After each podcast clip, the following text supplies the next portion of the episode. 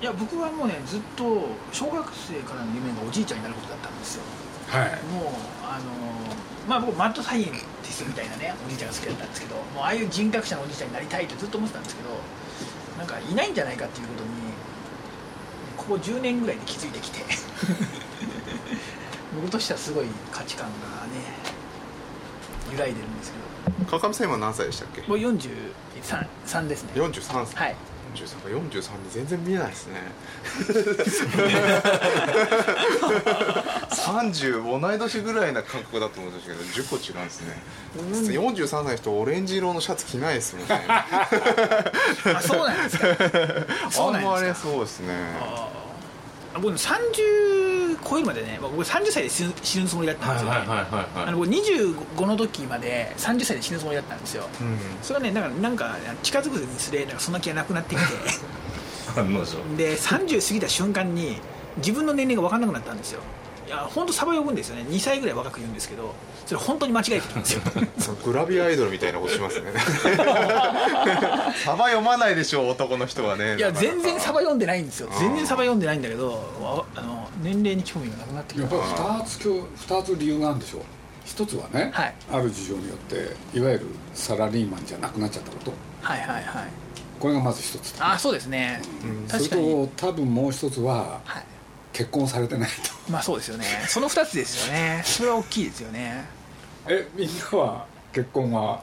してます。全員してます。あ全員してるんだ。そうなんですよね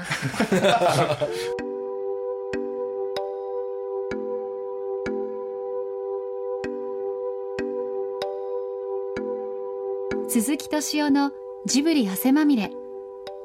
今週と来週2回に分けて日本映画界の若き目と題し30代の東宝株式会社映像本部の堀田秀彦さん古澤義弘さん川村元気さんを招き40代のドワンゴ会長川上信夫さんと最年長60代の鈴木さんとともに現在の映画界について語り合います。まずはご意見番役の鈴木さんから。こんな先生パンチが。映画プロデューサーやってるわけでしょ？はい。でどうやってヒット作って作るの？なんで僕が鈴木さんに言うんですか。いや逆に聞きたいですよ。どうしてそんなな、ね、何十年もやれんですかっていうね。山田洋次さんにそう話聞きに行ったのそれなんですよ50年間映画で飯を食えているっていうこと自体がすごい羨ましいなと思ったんですよ。なるほど。だってなんか自分が今30歳33でうん。うん。50年後もね映画の仕事をできてるなんてことは想像できないわけですよ。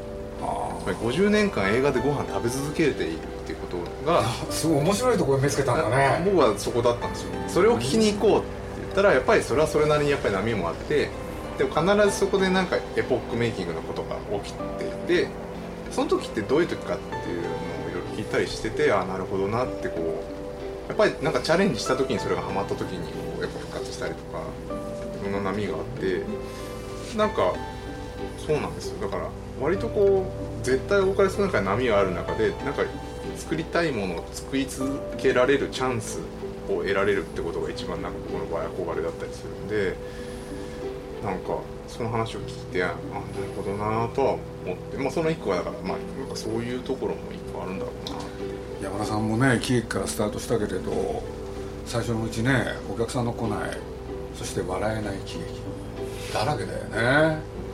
本当にお客さん来なかったんですよ寅さん始まるまで。もう映画館行っても本当3人とか4人とかねそのぐらいしかいないんですよ。でもなんかね面白いもの作る必要があったんだよね、まあ面白いですよね昔の映画からね。自分がやっぱりこう面白いって思うところにお客さんがなんかだんだん、まあ、寅さんって形でアジャストされたっていうかなんかそこでお客さんに合わせに行っちゃうとどんどんどんどんずれていくんだと思うんですけゲどームをするとってことね。うん。とはいえじゃあ俺のやってるものが万人受けするんだっていうんじゃなかなか誰もついてきてくれないんでそこでさっき言ったの後付けで こう道筋をつけていくうちになんとなくそれが。でもなんかその発端って多分なんか自分が引っかかったりとか面白いと思ってるはずで自分が映画観客の一人でもあるんでその延長線上で考えればまあなんかこうそんなに変なことは言ってないんじゃないかって信じたいっていうかそこでやっていくしかないですよね多分。結局自分が面白いと思う映画を作ってる。まあその古澤なんか冷たい目で見てますけどお前はまあ僕も本当学評高いというかお前本当自分のその好きなもんしかやらねえなっていうのはよく言われるんですけどそうなんですよね。なんかでもなんかそこでしかそこでパワーが純粋に出るっていうかなんとか当てたいとか。好きなものが当たってるとしたらそれが一番最高の出来事だと思うんでそれはもうぶれない方がいいと思うんですよねでも好きなだけじゃ多分ダメでなんかその自分が映画が好きなんですよ。映画を見るのが映画館で。で普通にこうちっちゃい頃から映画見て育ってきてで最近こういう映画見てないなとこういう映画見たいなって自分がなんか感じ始めたら自分でじゃあそれをやってみようかなって順番になったりすることが多いかもしれないですね。あとなんか。モテキなんて古典的だったよね。ああよくお気づきで。バレると恥ずかしいですね。そうなんですよあれなんかもう超古典ですよね。まさにその植木さんがやってたような「クレイジーキャッツ」とかああいうことを焼き直してるというとかっこ悪いのは向いたくないんですけど今でこんな映画作る人がいるんだと思って。でも面白かったんですよ。だから僕国立のイベントでねついまさみちゃんがいたから あのもうこ国立もいいけどモテキの方が面白いですってついね言っちゃったんですよ。よくないっすよそういうのは。でかくそしたらでかく取り上げられちゃってねそれが でも本当に面白かったんだも うあれは意図してたのか何なのかまさみちゃんが良かったよね。で前半と後半の芝居が違うじゃない。あれは大正解だよね。そうやってなんかまんま分析されるとすっごい恥ずかしいから嫌なんですけど まあそうなんですよね。本当に。まさに。で後半が彼女の時代ねまあそれを言うとね長澤まさみのちょっと保険に関わるんでちょっとね。まあそうですね。だからまあどっちかというとだんだん本来の彼女に近づけていくっていう作りでしたね。ああ面白かった。でもそうなんですよ。だから僕もやっぱクレイジーの映画とか好きで。あそうなんだ。でもなんかないじゃないですか。ああいうこう能天気でこう踊ったり歌ったりとかする映画っていうのが。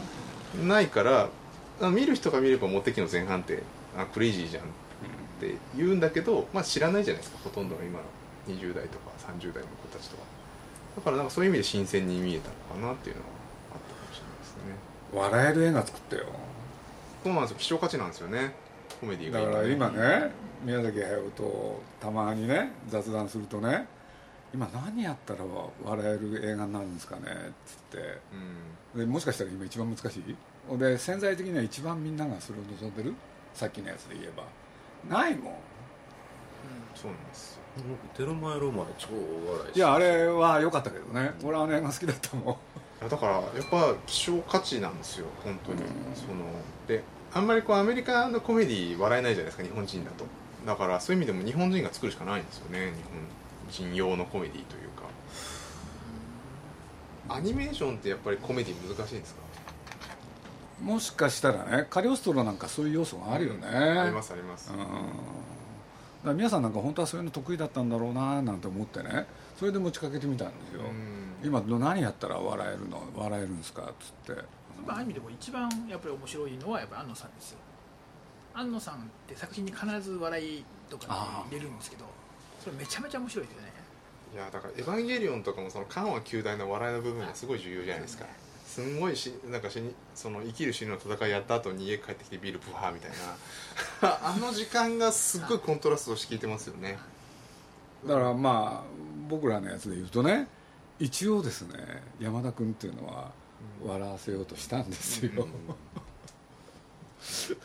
でそれがね皆さんにピンときたかどうかはともかく、うん、自分たちの姿を自分たちで見る、そうするとそれがいかにねバカ顔らしいことをやってるかっていう映画だから、うん。お父さんがね酒に酔っ払って帰ってくる。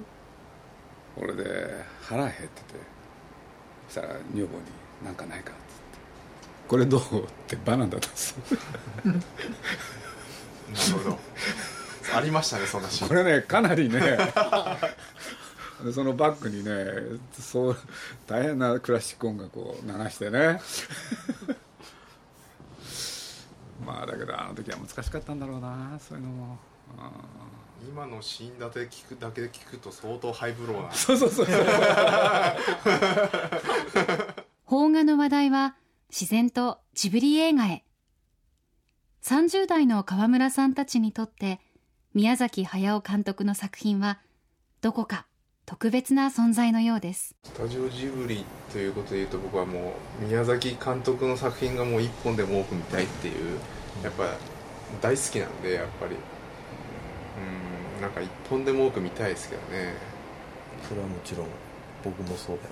まあやっぱ崖の上のポニョとかもやっぱ鼻血出たもんねやっ間違えた。ぱ なんかねそうなんですよ。なんかすごい僕なんかもう宮崎飲んでるとすぐ宮崎駿監督論みたいなすぐこう盛り上がっちゃうバカなやつなんですけどなんかすごい多分こうカリオストロとかラピュタとかナウシカとか見てるとこうストーリーテリングっていうことをある種突き詰めるとこまでこう突き詰めた方だと思うんですよね。で、まあ、まずそこまで到達する人がなかなか日本のクリエイターでいなくてででなんか多分もののけぐらいからなんですかね。なんか、まあ、トトロでもその前兆あったのかもしれないですけどなんていうかこうストーリーテリングでやれないことをやろうみたいな,、はい。なんかそっちにこうシフトしていくんですけどそこになるともうちょっと神の領域で、うん。僕らどっかこう脚本で面白くしてですなるべくそこからこう丁寧にそれを落とし込もうと作りになっていくんだけど脚本とか文字化できないことの方が面白いんだっていうのは真似しようっても雲つかむような話なんで真似できないんですけどやっぱりそのさっきの鼻血出るっていうのはやっぱりこうポニョが波の上を走るっていうシーンで書いたら一行のとがきがをああいう風に書かれちゃうとこうなんかもう最高だね映画ってっていう風になっちゃうんですよね。暴力的だもんね。すごいですよあれはあのシーンでもう映画館の子供たちがみんな泣いちゃってトトロだって小さい子たちは泣いてたんだよね。皆さんの映画ってみんな子供泣くんですよ。怖いから決してね可愛いんじゃないんですよ。でもなんかその怖いのを飛び越えて例えばあのメイがお腹の上に乗って「トトロ」って言うじゃないですか。怖いじゃないですかあれ。あれ乗り越えるとすごい好きになるっていうなんかその最初からスッて入ってくるんじゃなくて怖いものに入れた。まあ ET とかもそういう作りになってますけど最初怖く見せといてっていう。なんかああいう描写ができる監督って本当に少ないっていうか、皆さんの場合セリフの前に行為があるもんね、うん、必ずそうなのよ、うん。あれはやっぱりうまいよねあの人は。俺あの心臓を返してってハウル？おばあちゃんっつって。そしたらどうするのかなと思ってたら彼女の肩に手をね回す。で返すっていう。そうするともうその時にはセリフがない。ああいう時感心しますねキツネリスね直しが最初噛まれますからね。はい。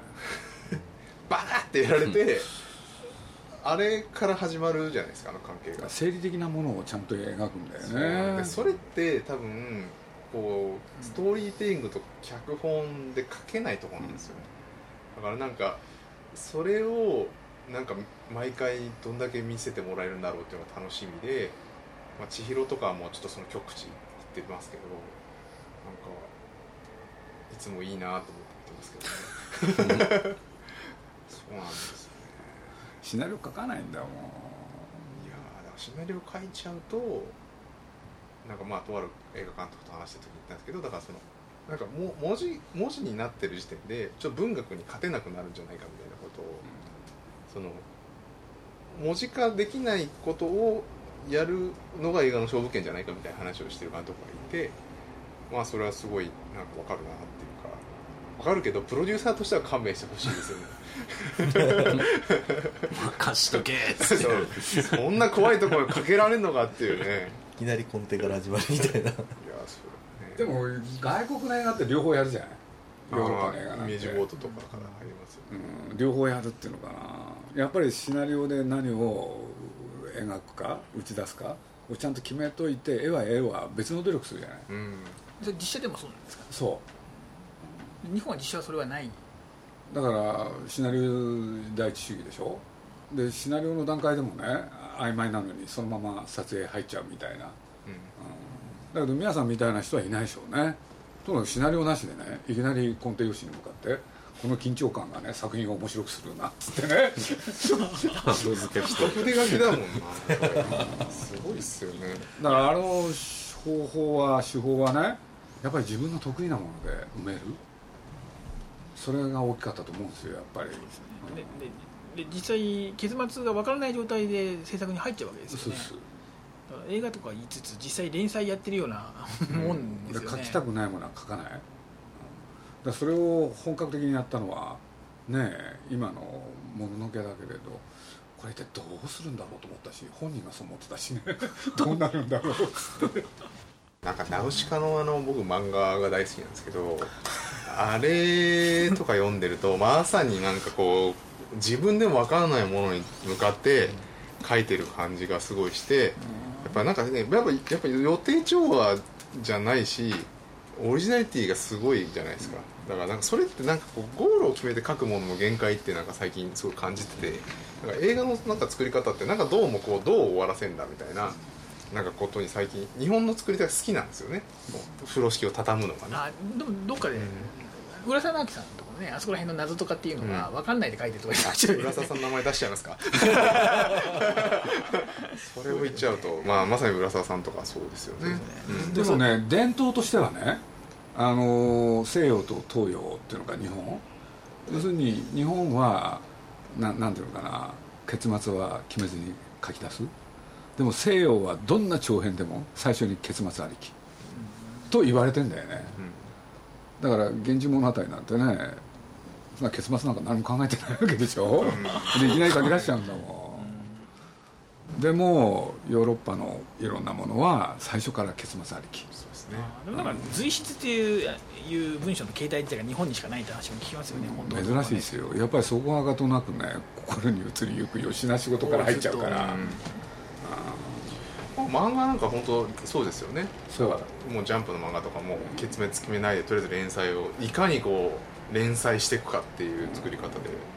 重要人物忘れちゃったりね、うん。いくらでもあるねうん確かにね。なんかねでもそのナウシカなんかはその書いていくうちにもうどうなっちゃうんだって多分自分でも混乱しながらもなんかこう書き切ったみたいなのがなんかとんでもないエネルギーになっててなんかやっぱあの漫画はやっぱりすげえなと思って何回も見なしちゃいますけどねなんか。でも日本ってどうなんだろう。それこそ山田洋次さんと話した時にね、今日山田洋次さんの話が多いけれど最近って山田さんが言い出したことなんですよ。でそれ何だったかっていうとね清水宏。ああれはすごい監督でしたっつって、なんでこのカットとこのカットがつながるのかね、当時も分からなかったしいまだに分からない。しかし出来上がってみると映画になってる。なんかねめちゃくちゃだった。んです石井勝人監督が清水宏のカット割りをまんまワンカットも変えずにやりましたよね。どれ？特一の恋ってああそうなのあれ彼面白い人だよね、うん石井勝人っていやへ変な監督ですよね何なのあの人抜群にこう絵の人なんですよね。多分。漫画家としてやれるぐらい漫画絵がうまくて。好きなんだよね。でも CM の監督になって。もう山のようにやってんだよね。そうなんですよ。あの石井勝人のことは好きなの？あ僕ですか、うん。あもうもうすごい好きですよ石井さんの作品。茶の味とか大好き何個か企画やりたいなと思ったしまうんですけどねちょっとスマグラ見てビビっちゃってなんかちょっと拷問映画。すげえなと思ってなんかむちゃくちゃなの。いやー痛かったっすね。ほあ。んなにやっぱり拷問シーンの直接描写なしで痛そうに撮れるって才能だなと思いましたけど。う昨日ちょうどメールもらったんですよ。あそうですか。これでそのエマグラスマグラスマグラのことがいっぱい書いてあるわけ。いやーでもあの監督は相当日本でも稀有なやっぱりちょっと行っちゃってる人ですあれ変だようね、んすごい。中島哲也監督とあのはい国学亭が作ったんですけど、中島監督はやっぱり石井さんのことを尊敬してますよね。あれだけどカリオストロなんか好きなんだよね。うんいやみんな好きですよ宮崎監督は ちょっと相談乗ってね。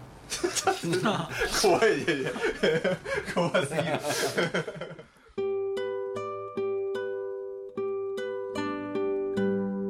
どういう映画がいいんですか？マーケティング的に言うと。いやもう僕のマーケティングで映画は生まれてこないと思うんでやっぱ出てきたものをこう僕は楽しみながらこう、まあ、今どちらかというとアニメの仕事の方が多くなってきちゃってるんで。一般論として。例えばですけど「海猿」とか僕あれ見てこうなんか目頭が少し熱くなったりもしたんですよね。やっぱりああいう派手な絵とああいう、まあ、音楽も含めてこう壮大な日本映画みたいな感じでやられるとやっぱり夏休み一本見んだったらこれかみたいな感じやっぱなってくんだよなっていうのを僕も見ながらこうお客さんの顔とか横とか見ながらですね。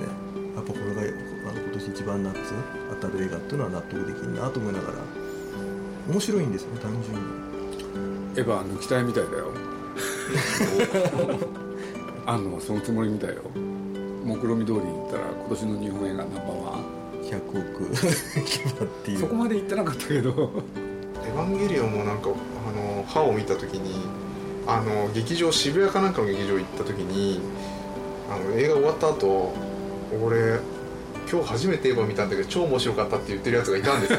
で まあもう心の中で全力で突っ込パンチしたかったんですけどあのまあそれは何を意味してるかっていうと、まあ、ジョー見てないわけですよそいつは、ね、ああそうなんだ。そういうことだね。まあすごいことなんですよ。忘れてた。いやだからテレビも見てないジョも見てないいきなり歯見て面白いっていうのはつまりさっき言ったストーリーテリングで見てないんですよね。関係ないんだよね。そう。だからそれがすげえなと思ってでもなんかアニメーションの魅力ってやっぱ絶対そこにあってなんかものもちろん物語面白いとか感情にするっていうもちろんラインもあるとは思いつつもうなんかそこを説得しちゃうっていうか。実写だってそれあるんじゃないの？これからの日本映画を支えてゆく30代の若きプロデューサー。そしてジブリ映画を支えてきた老練なベテランプロデューサー。来週はどんなお話が飛び出すかお楽しみに。